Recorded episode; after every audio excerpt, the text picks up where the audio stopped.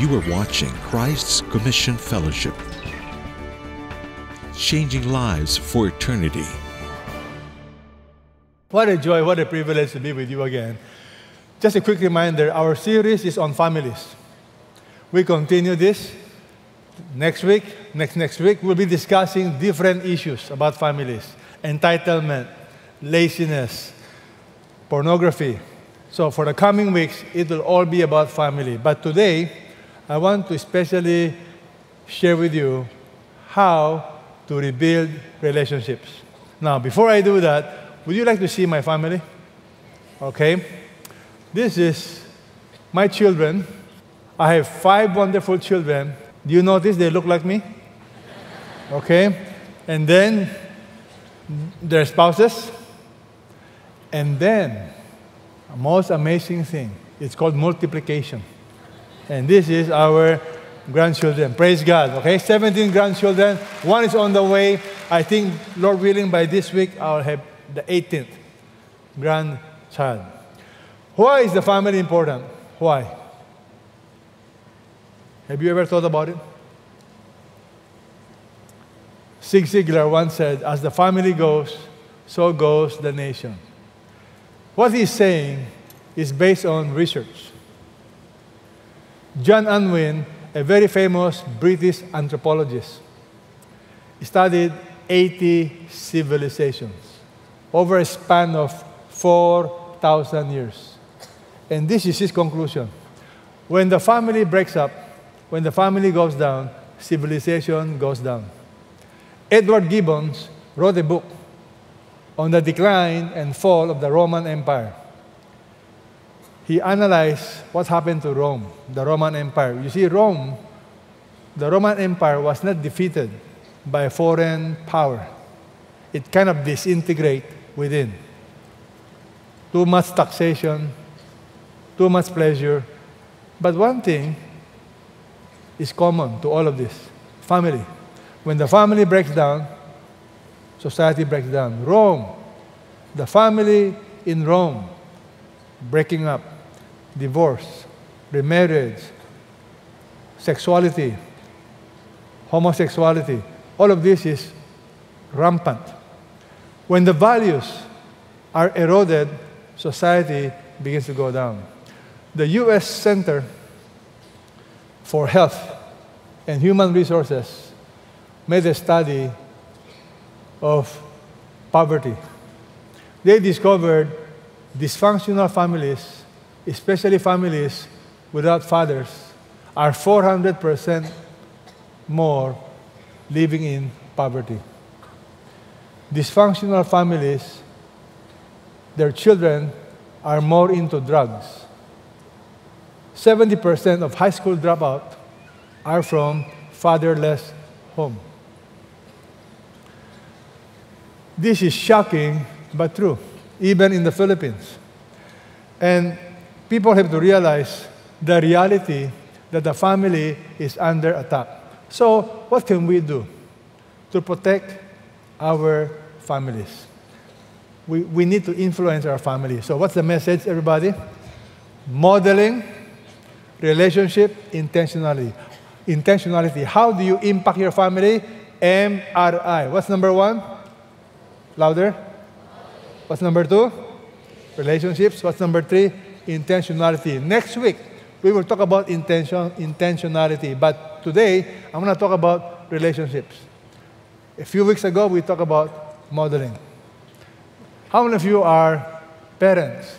Raise your hands. Grandparents? Raise your hands. Okay, all of you. Parents, grandparents, stand up. I want you to read with me your responsibilities. Parents, stand up. Mothers, stand up also, okay? So parents. Now, parents, read the following aloud. How do you influence your family? Parents, read. You shall love the Lord your God with all your heart, with all your soul, with all your might. These words which I'm commanding you today shall be on your heart. In other words, before you can impact your children, you have to model loving God with all your heart, with all your soul, with all your might. Why is love so emphasized? Because if you love your family, you must first love God, so you will model what it means to love God. And when your children love the Lord, you will not have a problem with pornography, you will not have a problem with premarital sex, you will not have a problem with teenage pregnancy, you will not have a problem with drug addiction because your children love the Lord. Are we communicating? Now, how do you do that? You model it, and then you must teach it. So, parents, read together. You shall teach them diligently to your sons. You shall talk of them when you sit in your house, when you walk by the way, when you lie down, when you rise up. You shall write them on the doorpost of your house and on your gates. The Bible is very emphatic. You got to model this. Inside the house, you model this. Outside the house, when you leave the house, on the doorpost, when you leave, on the gates, where you work. You got to model. Your children will become what you are and who you are. And last week, parents, how do you impact your children? You got to build relationship. How do you build relationship, parents? ACT, you got to act on this. What is ACT? A, affirmation. C, communication. T, time. So everybody, you got to build relationship. How do you build relationships with your children? Number one, affirm. Your home must be predictably happy, predictably positive. What is C? Communicate by listening. Okay, turn to each other, tell each other, listen. Okay, point to your ears, listen, listen, listen. And what is T? Time. You got to have time. I've asked my daughter to share with us the importance of applying these principles so as to influence them. Thank you. Sit down. Let's welcome my daughter, Dr. Carolyn.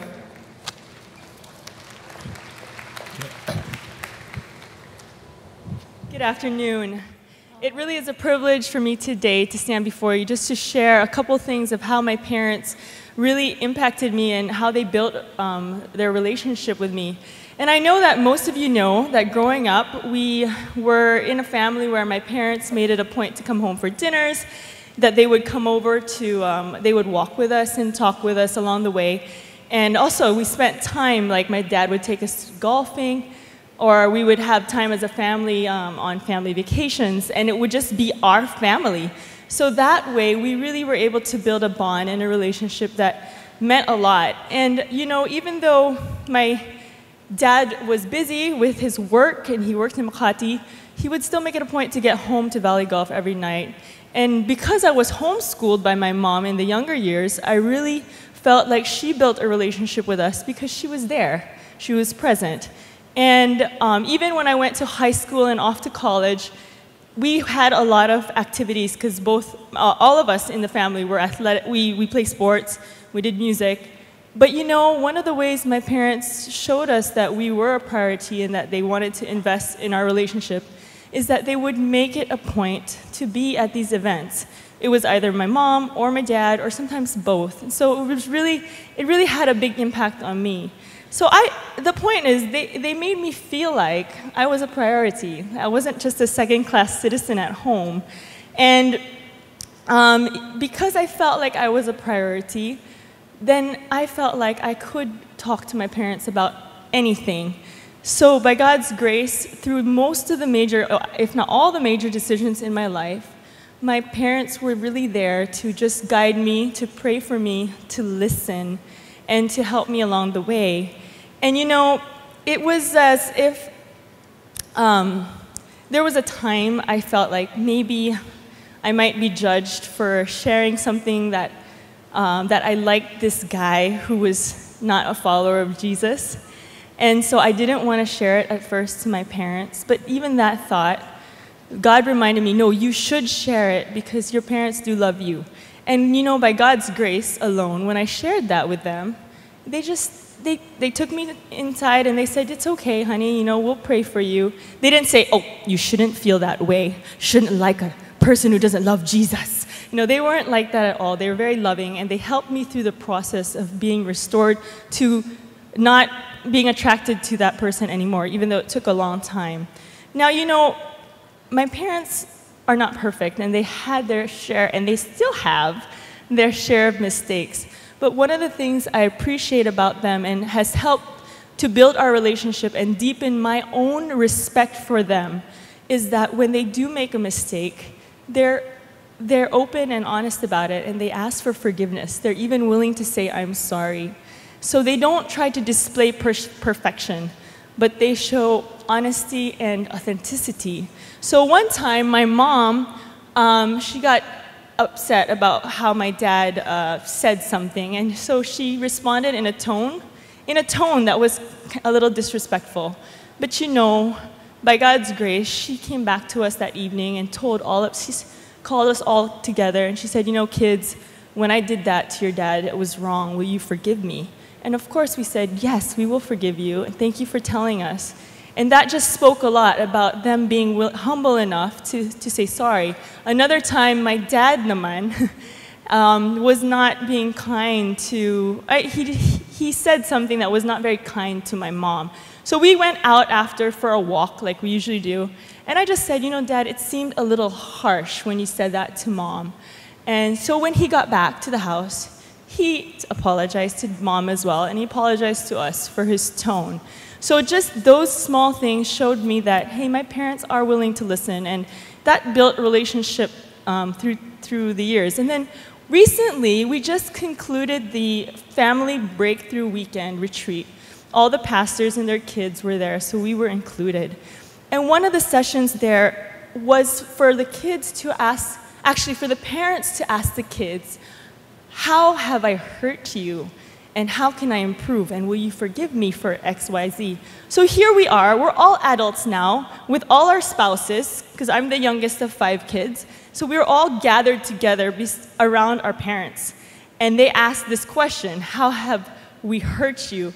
And you'd be surprised, but one by one, we all started sharing how our dad or our mom, mostly our dad, had hurt us through the years.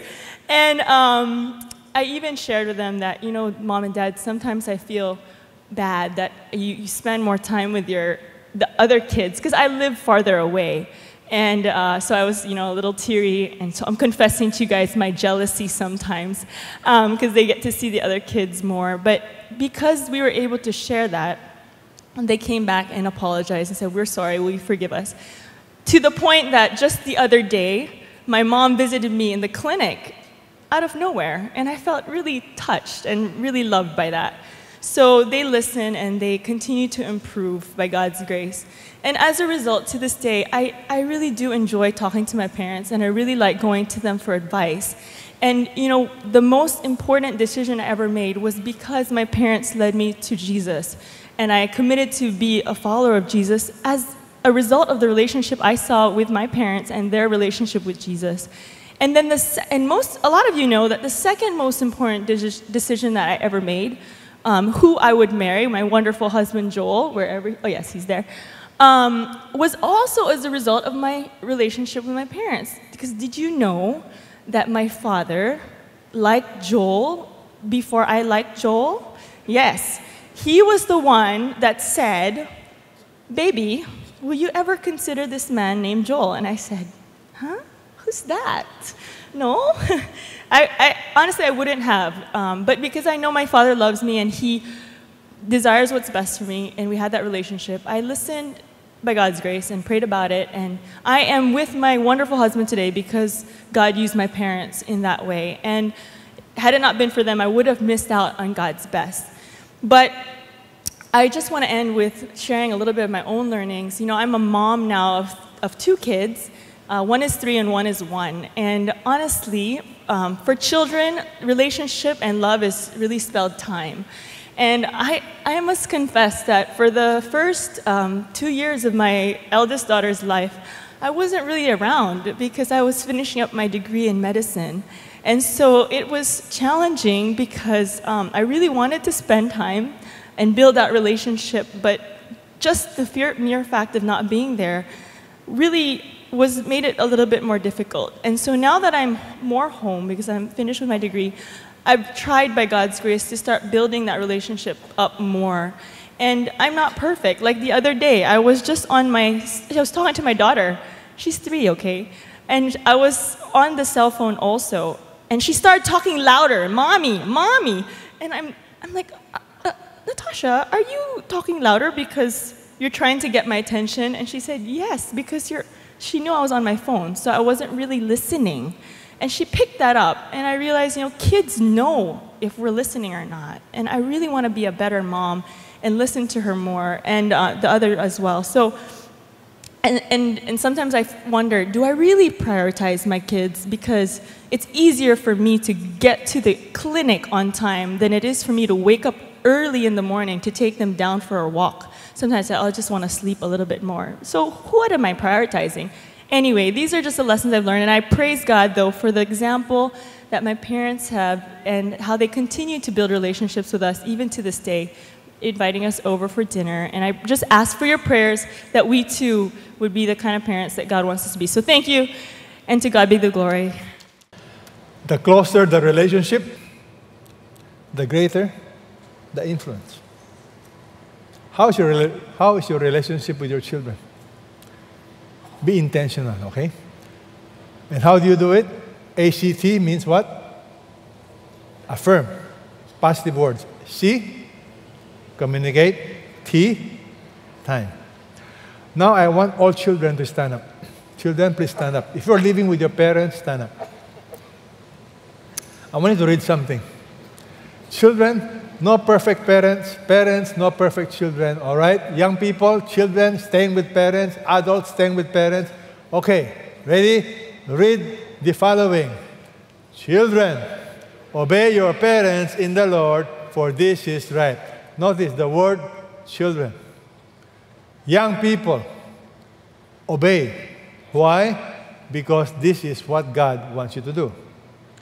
Read the next verse. If your children are older children, the other word is honor. Let's read. Honor your father and mother, which is the first commandment with a promise, so that it may be well with you and that you may live long on the earth. Notice, the Old Testament and the New Testament, one book. Last week we talked about why you want to teach your children obedience, so they will be blessed. Children, why must you obey your parents? Answer, why? Excuse me, children. I want to motivate you. Why should you obey your parents? Everybody read. The first commandment with a promise. What is the promise? It may be well with you. It may be well with you. Parents, make it easier for your children to obey you. Children, sit down. Parents, stand up. Parents, this is for you. Your children want to obey you. You taught them how to obey you, but please, don't make it hard for them to obey you. So parents, read the following. Parents only. Ready, go. Fathers, do not provoke your children to anger. Bring them up in the discipline and instruction of the Lord. This is a command. The command is, do not provoke them. In other words, they were already provoking their children. Look at a similar verse in the Bible. Let's read this together. Fathers, do not exasperate your children, so that they will not lose heart. Again, the command, do not exasperate. What is the meaning of the word exasperate, provoke in Tagalog? Kinukonsume. Parusa sa buhay. Hey guys, do not exasperate your children. How do you exasperate your children? Can you give three examples to each other? How do we exasperate our children? Think about it. I will give you a hint. This is the hint. How do you build relationship? ACT. What's A? Affirmation. You know how you exasperate children? You do the opposite. Constant criticism. Keep telling them what's wrong with them. Keep correcting them. That's how you exasperate them. Don't ever make them feel like they are worth anything. What is C? Communicate. How do you exasperate them? Don't listen to them. Be totally unreasonable. That's how you exasperate children. You're not listening. What is tea? Time. Do the opposite. Be too busy. Don't spend time with them. Just give them things. My friend, how do we exasperate our children? Can I give you some more examples? Parents, would you like to learn? All right, this is for you, parents. Children are very happy right now. They're very happy right now. All right, this is how we exasperate our children, all right? On top of constant criticism, failure to listen, too busy, parents, unreasonable rules. You are too strict. You are worse than Moses. Moses gave 10 commandments. You have so many unreasonable rules, crazy rules, totally unreasonable. You exasperate them. The word exasperate means what? You tire them out. You are totally unreasonable. The Chinese idea for exasperation is this. You let them lose heart. Chin sim. Their heart gets cold. Temper. You know, when parents shout at their children, you exasperate them. You provoke them by shouting. Please don't do that. Just because you are parents does not mean you can shout at your children. Failure to keep commitments. You have so many promises. We will do this, we will do that, but you don't keep your commitments. This is a big one. Hypocrisy. You know how you provoke them, how you exasperate them? You are one face, one style when you go to Sunday. Smile. Hey, hey. Then when you go home, you act like the devil. Hypocrisy. Do you know why 90% of young people in America don't go back to church after they leave home? Hypocrisy. Pretending to be somebody. You pretend to be a Christian. You come on Sunday. You ask them to read the Bible. But on Monday to Saturday, they don't see Christ at home. And that, my friend, is how you and I exasperate our children. How else do we exasperate our children? Parents, favoritism. Favoritism is the seed of future family animosity. Are there any other ways we exasperate our children? Many other ways, okay? Just examine your own life. Comparison, always comparing. Folks, I want you to realize parenting is a very serious task. The devil wants to get your children. Please, cooperate with God. Teach them properly by being a good example. You got to model. R, build good relationship. And T, what is MRI? I is what? Be intentional. So I want you to attend the next few Sunday messages. It's all about engaging the family. Amen? Thank you. Please sit down.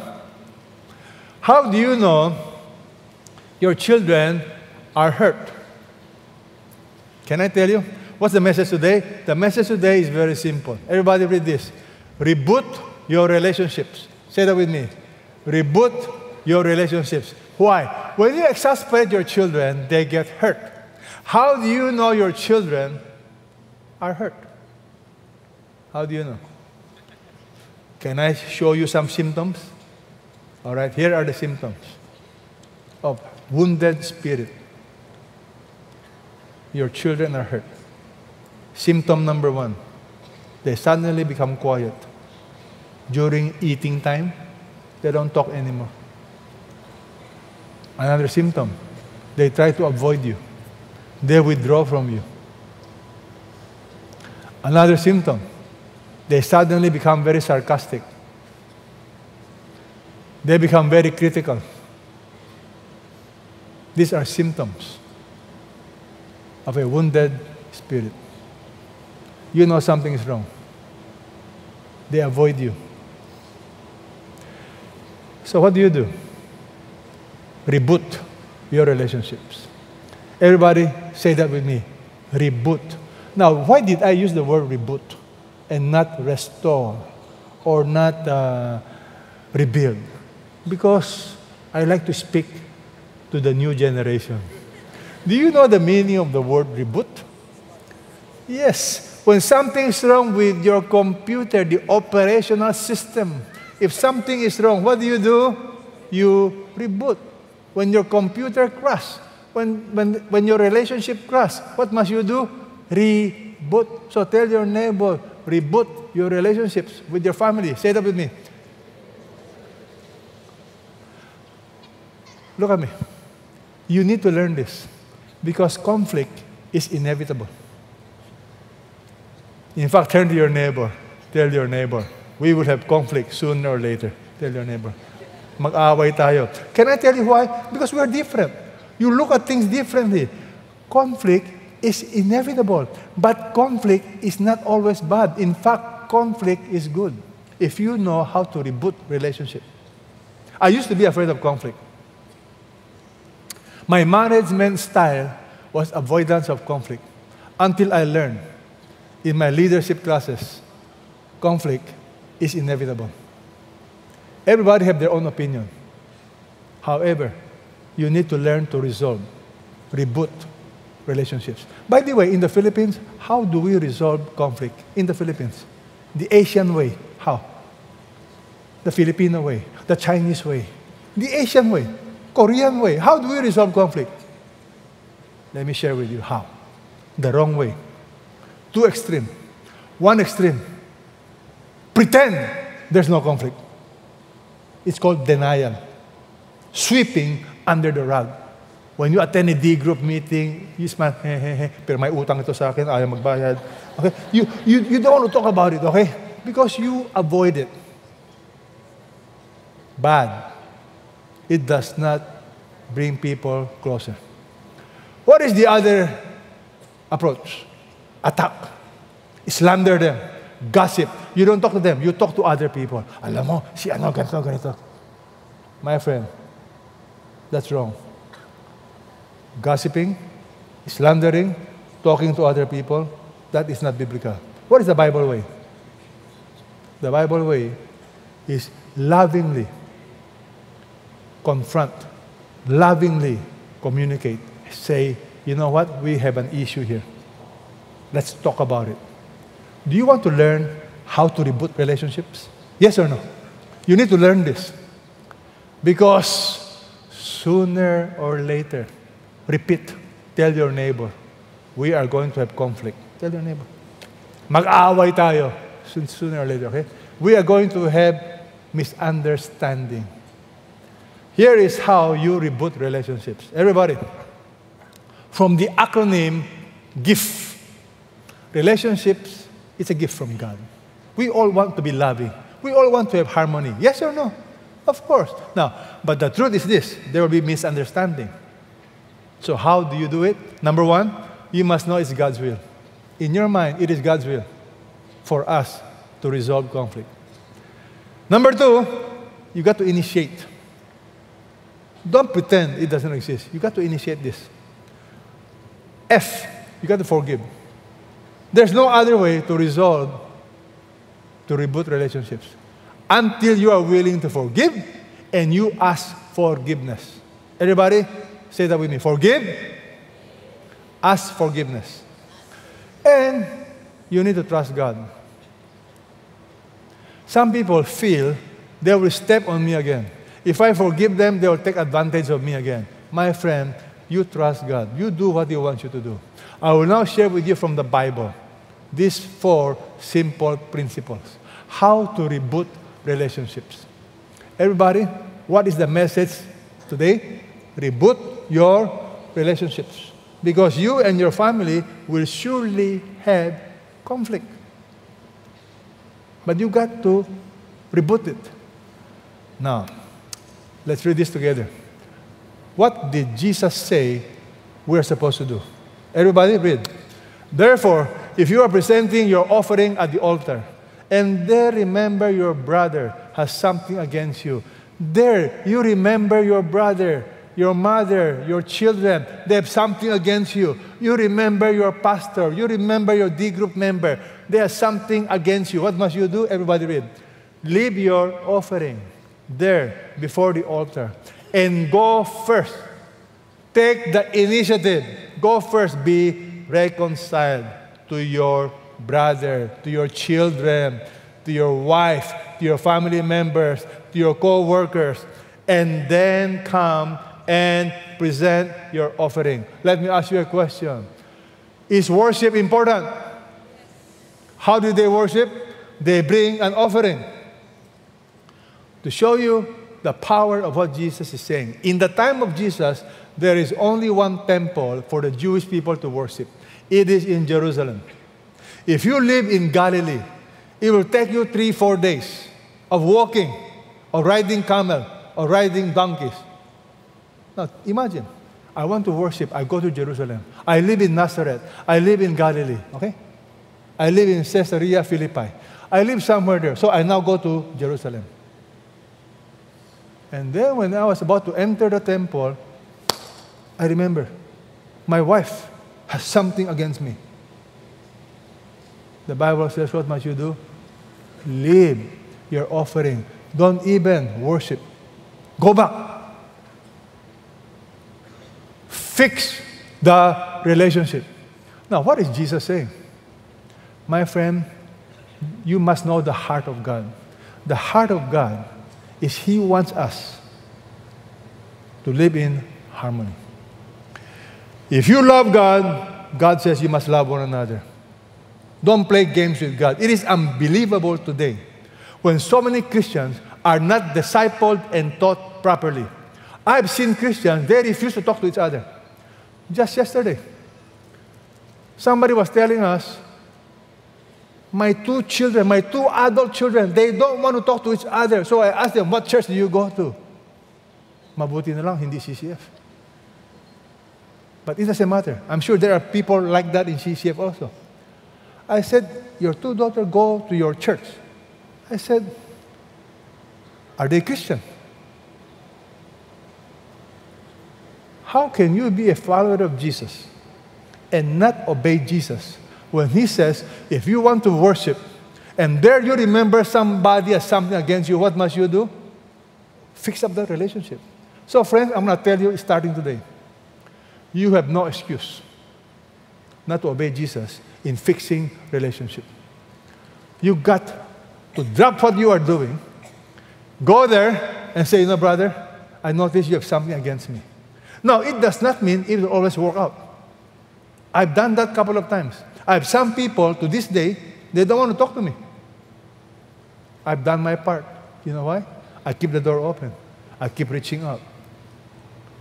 Friends, how do you reboot relationship? What's number one? God's will. You must know this is what God wants you to do. Let's read this together. 2 Corinthians chapter 5. Everybody, I want you to see the heart of God. Now, all these things are from God who reconciled us to Himself through Christ and gave us the ministry of reconciliation. The Bible tells us God has given us a ministry. What is this ministry? The ministry of reconciliation. Reconciling people to God. Because God is a model of reconciliation. Read the next verse. Namely, God was in Christ reconciling the world to Himself, not counting their trespasses against them, and He has committed to us the word of reconciliation. Notice reconciliation involved forgiveness, not counting their trespasses against them. You want reconciliation? There has to be forgiveness. You know why God is so emphatic on reconciliation, on family unity? Can I show you another verse? Why this is so important? Everybody read this together. By this, all men will know you are my disciples, if you have love for one another. The Bible says the best way to witness to the world, to your office mates, to your neighbors, as a family, you show them you love each other. As a CCF members, let us love each other. Do you mind telling your neighbor, let's love one another, let's love each other? Tell your neighbor. Love each other. Okay? Look at them in the eyes. Tell them, I love you. But the truth is this, there will be conflict. So how do you resolve conflict? Very simple. It's a gift. What is G? It's God's will. God commands us. What can be more important than worship? And God is saying, you want to worship me? Reconcile. Obey me. What is I? Initiative. What is F? Forgiveness. Be willing to forgive. What is T? Trust God. I will now share with you from the Bible an example of taking initiative. Let's read. Genesis chapter 13. Everybody. There was strife between the herdsmen of Abram's livestock and the herdsmen of Lot's livestock. The Canaanite and the Perizzite were dwelling then in the land. You notice, the Bible says, if you read Genesis chapter 13, God blessed Abraham with so much wealth. Lots of goats, lots of sheep, lots of herds. Lot was his nephew. Lot was blessed also. So you have so much blessing that the land cannot accommodate both families. That's the background. And then the Bible inserted a sentence. This is the insertion. The Canaanite and the Perizzite were dwelling in the land. These are the unbelievers. Abraham was conscious that there are unbelievers surrounding them. So what did he do? Everybody read. Abraham said to Lot, let there be no strife between you and me. He took the initiative.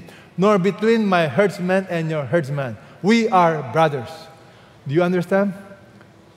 You must make it a point to take initiative to resolve conflict. Before it happens, so much the better. Do something about it. But don't pretend it does not exist. Let's continue reading. It's not the whole land before you. Please separate from me. To the left, I will go to the right. To the right, I will go to the left.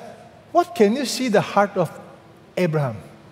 For Abraham, reconciliation is more important. The values of Abraham is relationship, not economic gain. He is offering Lot. Pumili ka in Tagalog. If you want this piece of property, yours. I'll go here. If you want to go to the right, I go to the left. What can make Abraham offer such an amazing offer? It's called what? Trust. For Abraham, relationship is important. And then Lot lifted up his eyes, saw all the valley of the Jordan, that it was well watered everywhere.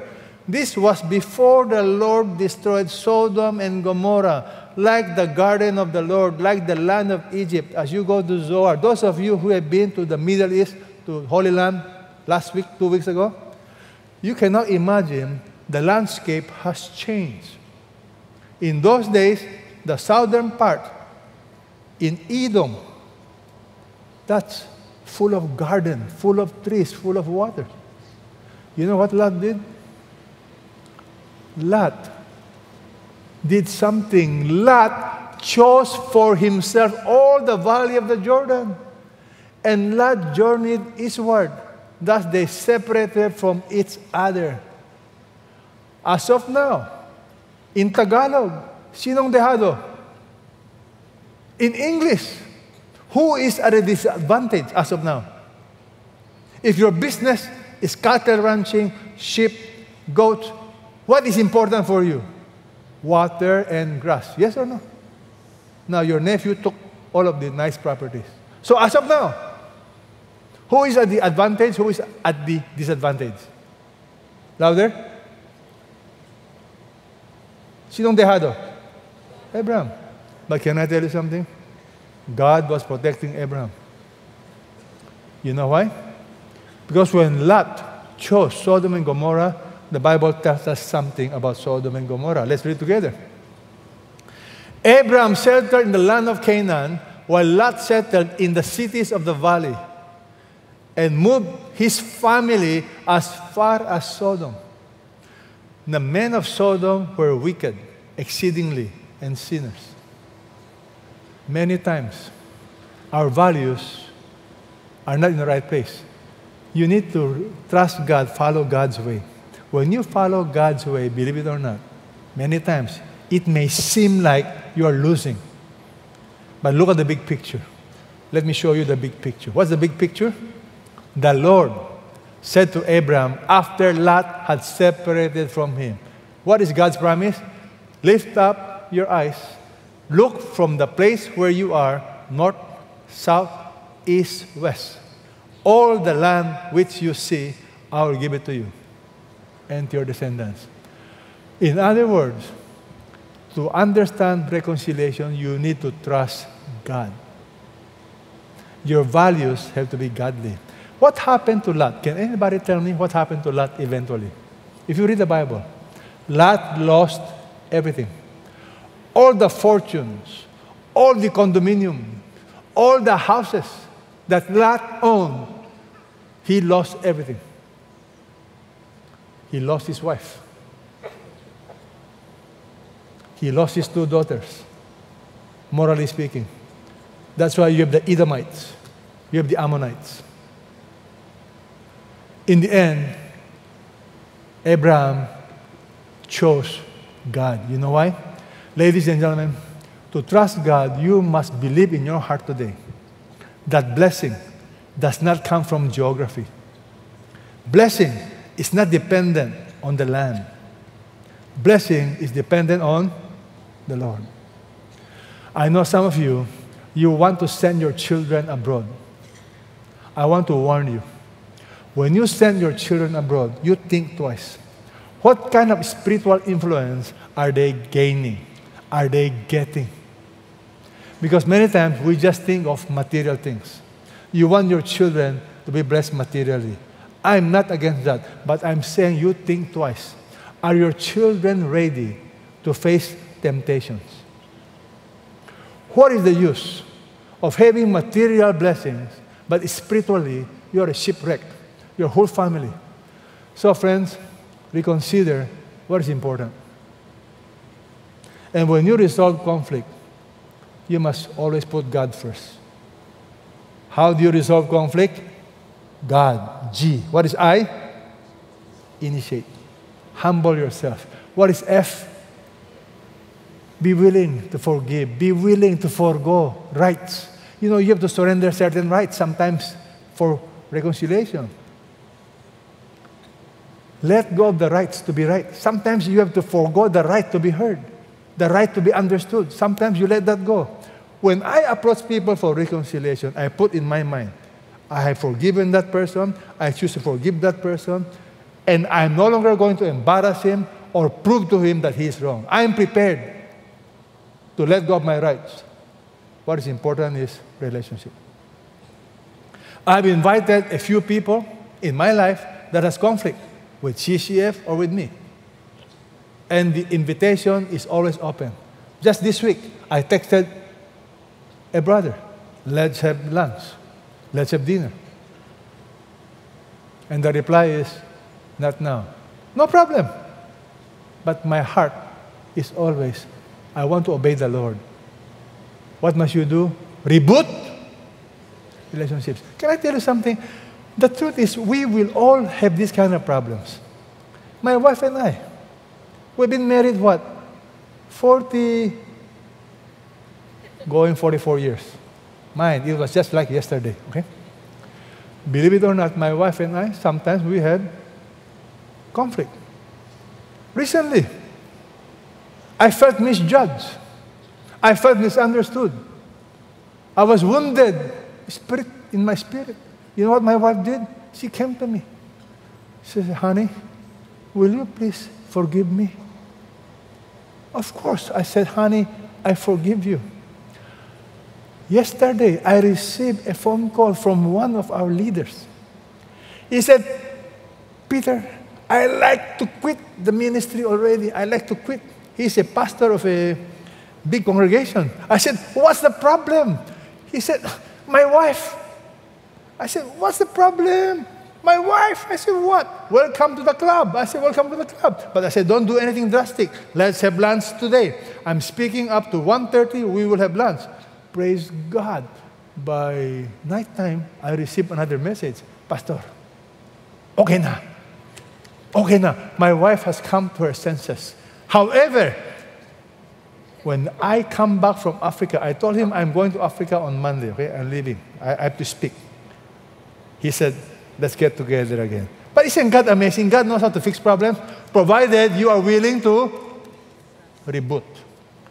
He took the initiative. He said, let's talk. We got to talk to Peter. It's okay to use intermediary. You understand? It's good to have mediation. But avoid the extreme. Pretend it does not exist. Withdraw. You know, some people, their method of reconciliation, withdraw. Do you see the problem with your brother? No more problem. Why? I don't talk to him anymore. That is not the approach, okay? The other extreme is what? Gossip. You criticize. No, no. Resolve it. How do you resolve it? Take initiative.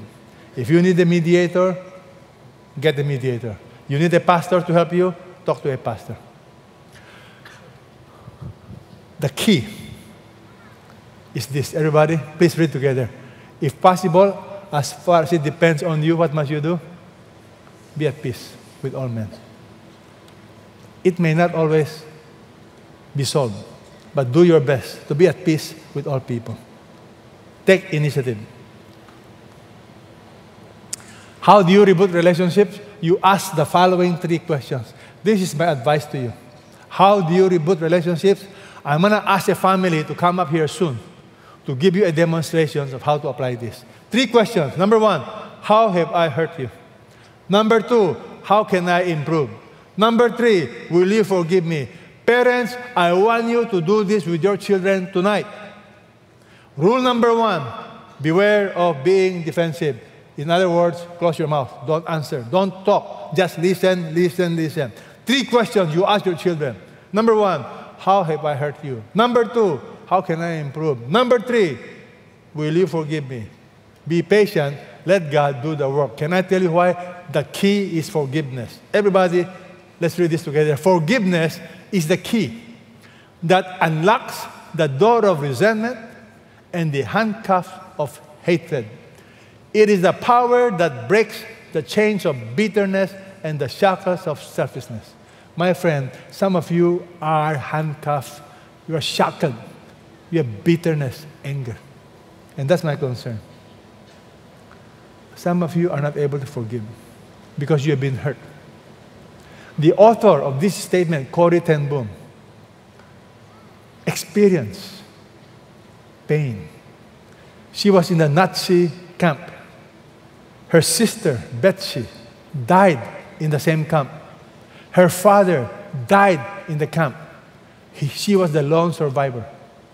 She hated the Nazi. When she went back to Germany after liberation, after talking about Jesus, a big German guy came forward. And Corrie ten Boom recognized the German soldier. That German guy was a Nazi officer. She remembered the humiliation, how they would be undressed in front of the men. She remembered the emotional pain. But she remembered her sister, Betsy, telling her, Corrie, when you get out of this place, you got to tell the world that there is no pit so deep that God is not there. She learned forgiveness. When the guy came to see her, the guy stretched out his hand, and she was reluctant at first. Then she stretched out her hand. They began to hug each other. You know why? Forgiveness is what God asks us to do. In fact, Peter came to Jesus. Lord, how often shall my brother sin against me and I forgive him? How many times? 7 times? Jesus said, no, no, no. I do not say to you 7 times, but up to 70 times 7. The Romans worship the God of vengeance, the God of revenge. We should not forgive. Jesus says, forgive. How many times? 70 times 7. Can you turn to your neighbor? Tell your neighbor, I will always forgive you. Tell your neighbor. Do you know General Oglethorpe said to John Wesley, I never forgive and I never forget. And this man of God, John Wesley, said, "Then, sir, I hope you never sin." So to those of you who will not forgive, that is my statement to you. I hope you will never sin because you need forgiveness. In fact, Jesus tells us forgiveness is unilateral. You don't wait for people to come to you and ask for forgiveness. You must be willing to forgive and forgive. Whenever you stand praying, forgive if you have anything against anyone, so that your Father who is in heaven will also forgive you your transgressions. Forgive. Even before they come to you, you forgive. And you go to them. Forgiveness must be immediate, whether or not a person asks for it. Trust must be rebuilt over time. Can I tell you the danger of not forgiving? This is the danger. Everybody read this. Be angry and yet do not sin. Do not let the sun go down on your anger. That's why you must forgive. Do not give the devil an opportunity. Do you know, in all my experiences, when it comes to demonization, demon possession cases, majority of them are people full of bitterness. People who are controlled by the devil don't know it. But the root problem is bitterness, anger. You don't think straight anymore. You don't even know. Full of bitterness, full of anger. You need to learn to forgive. You need to fix relationships. Forgiveness, according to Corrie ten Boom, okay? This is amazing. Look at what she said. Forgiveness is an act of the will. And the will can function regardless of the temperature of the heart. If you want to wait until you feel like forgiving, you will not forgive. Forgiveness is an act of obedience. God commands me, I choose to forgive. And once you forgive, feeling will come later. But do not wait until you feel like forgiving. If you don't mind, let's welcome Dr. Glenn and his family to share with us the importance of forgiveness. Let's welcome them.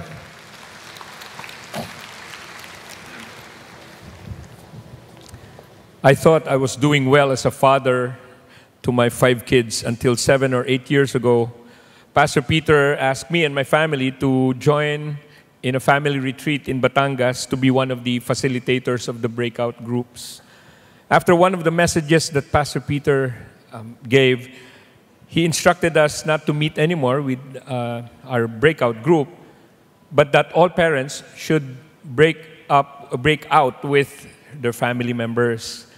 And the parents were to ask just one question to their children, which was, how can I improve as a parent? And there was a rule. The rule was that we just let our children talk, and the parent wasn't supposed to talk back or defend, but just to zip his lips and listen. So as the father, I started the breakout session with them by asking, how can I improve as a father? Then I closed my mouth. That was the rule. There was silence. No one was talking. But when one started to talk, they really talked. They talked about how I hurt them by the things I do, the tone of my voice, my sarcastic words, my ways at home, my decisions, how I talk to their mother, how I don't listen, and so much more. As they were talking, there were times when I wanted to explain myself because they misunderstood. But I couldn't do so because the rule was to keep my mouth shut. All I did was to write down what they were saying on my notebook, and so that I will remember. We started talking at 9 p.m., and there were many families in that big hall, I remember.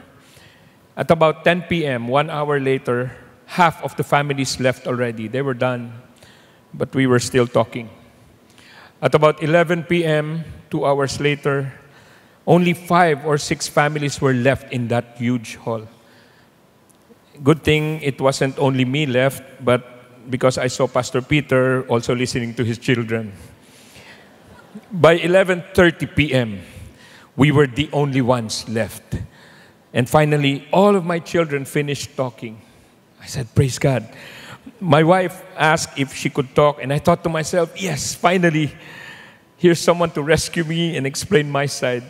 So she started talking, and it was about me again. So we ended at 12 midnight. We were the ones who turned off the light, the aircon, locked the hall. But you know, as we were going to our room, I felt so light. I felt so good inside because I knew that it was a start of healing of the many wounds in our family, wounds that I have created. I had so many blind spots that were revealed, and by God's grace, I started correcting them. As you see, I've learned that the family will never be perfect. I was greatly affected by emotional wounds growing up because I didn't know how to process the unmet expectations in our family. Through our family opening up to one another, I was able to process the things that I felt, and I saw the lies of Satan. I realized that our whole family had the same intention and heart to restore our family relationship. This made me realize that my family is not the enemy, but that we should work together by being honest and humble when one gets hurt. The more we open up and process things together, the more we understand each other. And this leads to a stronger family relationship at home. I honestly thought that we would never get to open up about our love lives to each other because of the awkwardness and fear of being judged. But by God's grace, He has been helping our family to break the walls between us. And recently, when a man wanted to pursue me, instead of hiding it from my parents and feeling awkward about it, I opened up to them. And even after some time, when God made it clear to me to let go of that dating relationship, God helped me to be open to my parents again. Instead of them disregarding my sharing about the heartbreak, Dad and Mom listened, prayed with me, and helped me process what I was going through. Now I'm encouraged even more to break walls in my family by being open, building trust, and believing the best in each other. Sometimes I'm still scared of opening up about my struggles and hurts with my family because I fear that they will just judge me again as being too sensitive or emotional. Other times, I feel afraid that if I don't perform at a certain level, I would be labeled as the black sheep or not spirit-filled. But this reminds me that healing for our family is ultimately not dependent on our performance, and that we need to trust in God when He says that He will be the one to perfect the healing in our family in His time. For me to experience His work in our family, I cannot just trust Him in my mind. I also have to trust Him completely by obeying Him, choosing to forgive and trust and serve and show love to my family even when I feel scared. Early this year, a simple misunderstanding escalated to a heated discussion after dinner. Afraid, angry, and in pain, I withdrew to my room. It seemed like there was still no lasting change in the family, despite our commitments. But God told me to swallow my pride and share my heart, even if I was afraid of getting hurt or disappointed. There were tears. We all ended up talking for hours and learned to listen in humility, with no one leaving the table until there was reconciliation. I didn't like going home before, but I do like going home now. It feels safer, even though we still experience conflicts and humbling conversations like this.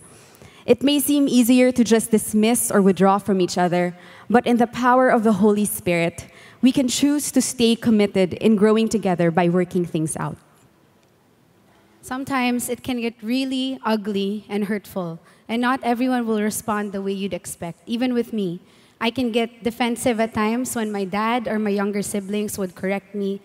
And among us, even towards Mom and Dad, there's pride, there's unforgiveness, there's raising of voices, there's answering back. But even if it already looks impossible at that moment, each of us can know and believe that with God, there's hope for healing in the family.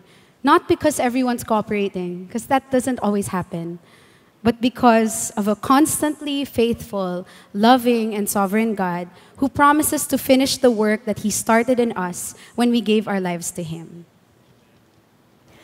Seeing our children being able to process and resolve conflicts, it brings me so much joy. But it is not because of us as parents, but because of their personal relationship with our Lord Jesus, and they have chosen to obey Him. I hope I can say that we never had any family issues after. But no, there were many misunderstandings, irritations, troubles that followed.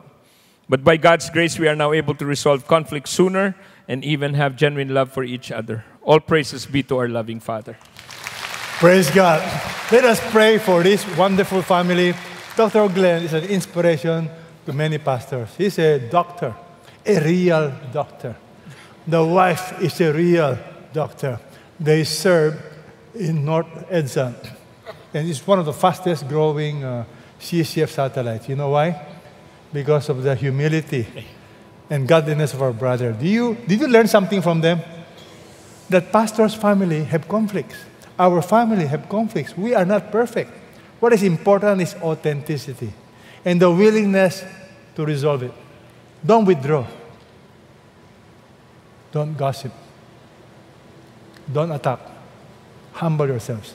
Everybody, let's stand up and pray. Father God, I thank you for Dr. Glenn and Ellen, for their families, for their family and their children. Will you guard them, protect them, use each one of them mightily for your kingdom, for your glory. Give Dr. Glenn wisdom as he leads and Ellen as he supports, that this family will bring honor and bring many to your kingdom. And I pray for the other families that are hurting, that you speak to all of us. In Jesus' name we pray, amen and amen. Thank you, thank you. Let's summarize. How do we reboot relationships, everybody? Gift, it's a gift. It's a gift you give to people. It's God's gift to you. G, God's will. Initiate. Don't withdraw. Forgive. Ask for forgiveness. And above all, you trust God. The Bible tells us, everybody, let all bitterness, wrath, anger, clamor, slander be put away, along with all malice. That's what happens when there is unforgiveness. When there is unforgiveness, bitterness comes. Wrath follows. However, everybody read, be kind to one another, tender-hearted, forgiving each other, as God in Christ has forgiven you. Do you notice? The Bible says, forgive as you have experienced forgiveness. Look at that verse.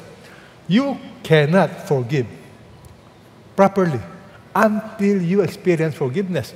Forgiving each other as God in Christ has forgiven, everybody, you. And that's why the evidence of genuine salvation is forgiveness. If you are not able to forgive, it's because you have not experienced forgiveness. Do you know why I forgive people? I'm a great sinner, and I've been forgiven. Somebody once said, forgiveness is very costly. Let me repeat, forgiveness is costly. Children can go wrong. They hurt their parents. Parents can choose to forgive. But when parents forgive, it is in the context of broken heart. It is in the context of tears. Forgiveness is costly. Human forgiveness is costly. But can I tell you something? Divine forgiveness is even more costly. As this author once said, forgiveness is the most costly thing in the world. Let me tell you why. Let me tell you why it is costly. Because for God to forgive us, it cost Him His Son. You see, God loves you. But God is holy. A holy God must judge sin. And sin can only be forgiven when it is punished. Jesus took your place on the cross. And that's why it is costly. Let me show you the Bible verse. Namely, everybody read, God was in Christ reconciling the world to Himself, not counting their trespasses against them. He has given to us the word of reconciliation. How in the world can God not count their trespasses? The answer, next verse. He made him who knew no sin to be sin on our behalf, so that we might become the righteousness of God in him. Let me repeat. The reason why God can forgive us is simply this. He made Jesus, who knew no sin, to be sin in our behalf. He took your place on the cross, so that we might become the righteousness of God in him. The righteousness of Jesus was given to us. On the cross, you have what you call complete substitution. My sin in the body of Jesus. My righteousness from Jesus. My friend, forgiveness is costly. It is the most costly thing in the world because Jesus paid the ultimate price. How is your relationship with people? You need to forgive. Let's bow our heads. If God has been speaking to you and you want to experience real forgiveness, you have never understood forgiveness in the past, you find it hard to forgive people, you have bitterness, perhaps because you have not experienced forgiveness, but today you want to experience real forgiveness, I want to pray for you. Will you raise your hands? If you want to experience real forgiveness, assurance or forgiveness from God, will you raise your hands? Higher. I want to pray for you. In other words, you have never been assured of complete forgiveness in the past.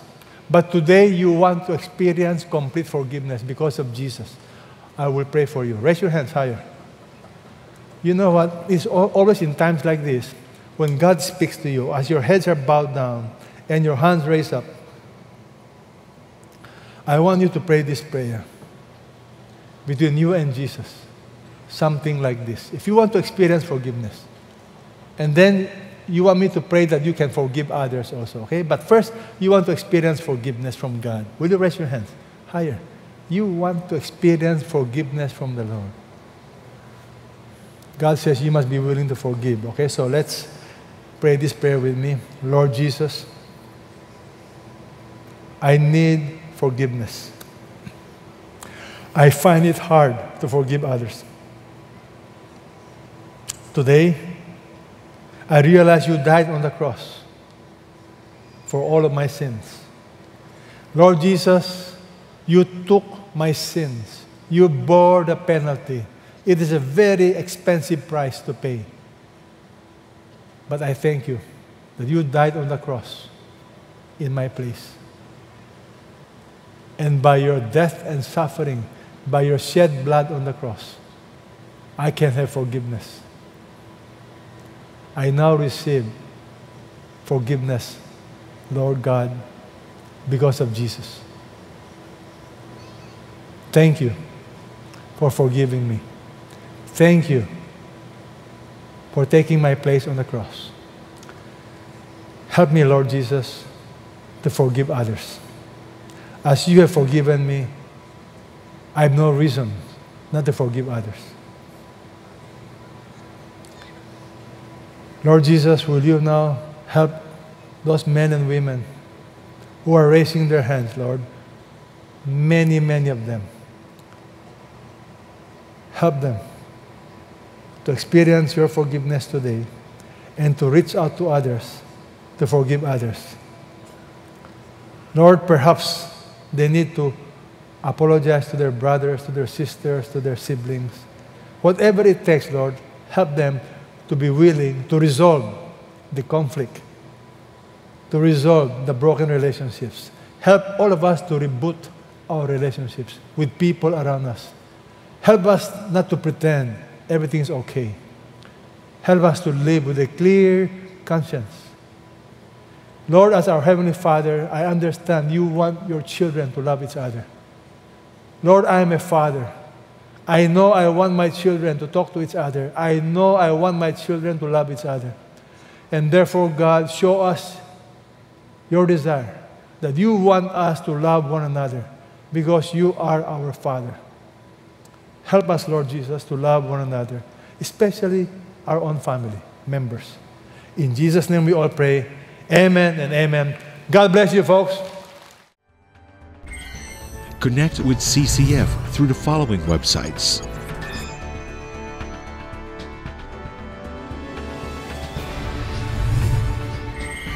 Jumpstart your spiritual journey by joining a small group.